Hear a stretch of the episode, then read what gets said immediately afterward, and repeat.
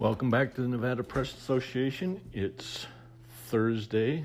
The wind's blowing a little because I think there's a storm front coming in. First, I want to apologize because if you've been trying to listen to these podcasts the last few days, um, Anchor, which is the app I use to record them and edit them, has changed how they do things. And uh, uh, either I couldn't figure out or it wasn't working right. So uh, there have been some hiccups here, but hopefully I'll get back on track today. I'm going to bring you some news, but I want to talk about a few things as well. Um, as as one of the uh, news items, um, hope you saw in uh, yesterday, Wednesday's Reno Gazette Journal, Ben Spillman's story, a follow up on the uh, mother and her young son who were killed when uh, snow slid off the roof at uh, their condominium in Kirkwood and buried them. Just an awful story.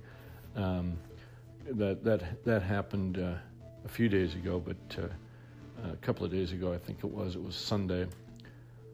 But Ben followed up and did a story about the victims and and uh, talked to or emailed the the husband and father. It's um, the point I wanted to make here is those are always difficult stories. It's a difficult phone call to make, or even even send in an email. It's uh, it's a sensitive time, uh, difficult for families. But the point, if you're a reporter or editor, is you don't know until you try. Uh, people, understandably, will many times say, "No, we're not interested in talking to a reporter from the newspaper."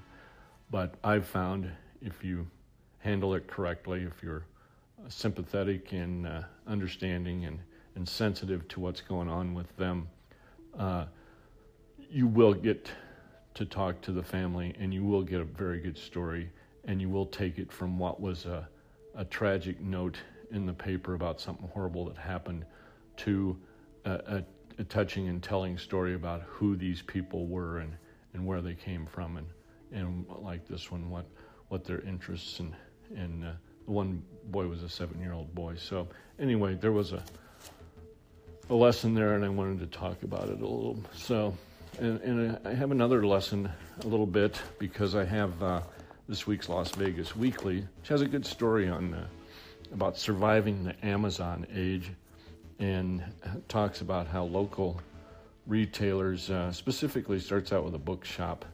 Um, because obviously that's what Amazon started with was online book sales. And, but just some advice from uh, local store owners there in Las Vegas about um, what they do um, that attracts and keeps customers. And I think it's a, a very telling story. There, uh, the quote at the top of it. Um, I should give Jeff Carter a a shout out. It's his story. He wrote it in the Las Vegas Weekly, so pick that up and read it. But the quote at the top of the story says, uh, Either I've gotten better at identifying what people want to read, or to some extent, I've influenced it, says Drew Cohen, co owner of downtown's Writer's Block Bookshop. And I don't know which is which. And uh, the story, uh, the, the sentence above that is re- read, they're, they're reading you better than any algorithm can, which is a good uh, headline. And uh, the reason that came to mind is uh, I was reading yesterday a, a, study that showed why people subscribe to newspapers. There were nine paths that they will take. And uh, they talked about, uh, of course, getting a free sample and, and getting used to getting that paper and reading it. But why did they actually subscribe? Well, they started to depend on its accuracy the local news content that it got, and there are plenty of lessons in there. Um, so I will have that on our website if you want to check it out and uh, see that study. But every every publisher, every editor, every circulation director ought to be reading that and seeing why people actually subscribe to their content. Okay. One more bit of news because I reached out, uh, looked down at the Desert Valley Times in Mesquite, and saw that. Uh, Desert Valley Times has a new editor. Her name is Melissa Galbraith, so congratulations to her.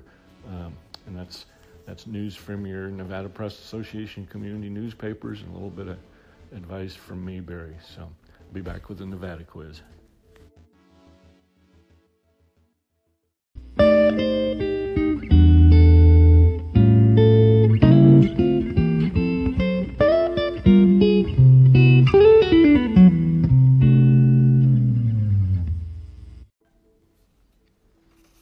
This again. As I mentioned, uh, I'm having a tough time figuring out why they changed the the app here and how to um, record these segments. So bear with me. But uh, we're we're doing the Nevada quiz, and I'm trying to record it for the third time here. Not that that matters to you, but the answer to yesterday's question.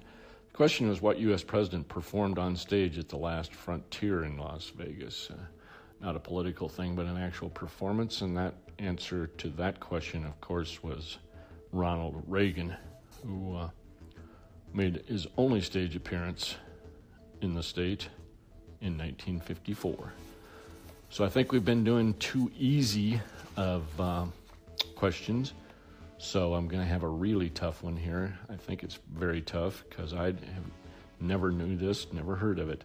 And that's who coined the name the Strip for Las Vegas Boulevard as it uh, runs south, became famous, and has all the casinos along it. It was once called the Los Angeles Highway, but then it famously became the Strip and has been known as that all along. So, who coined that phrase?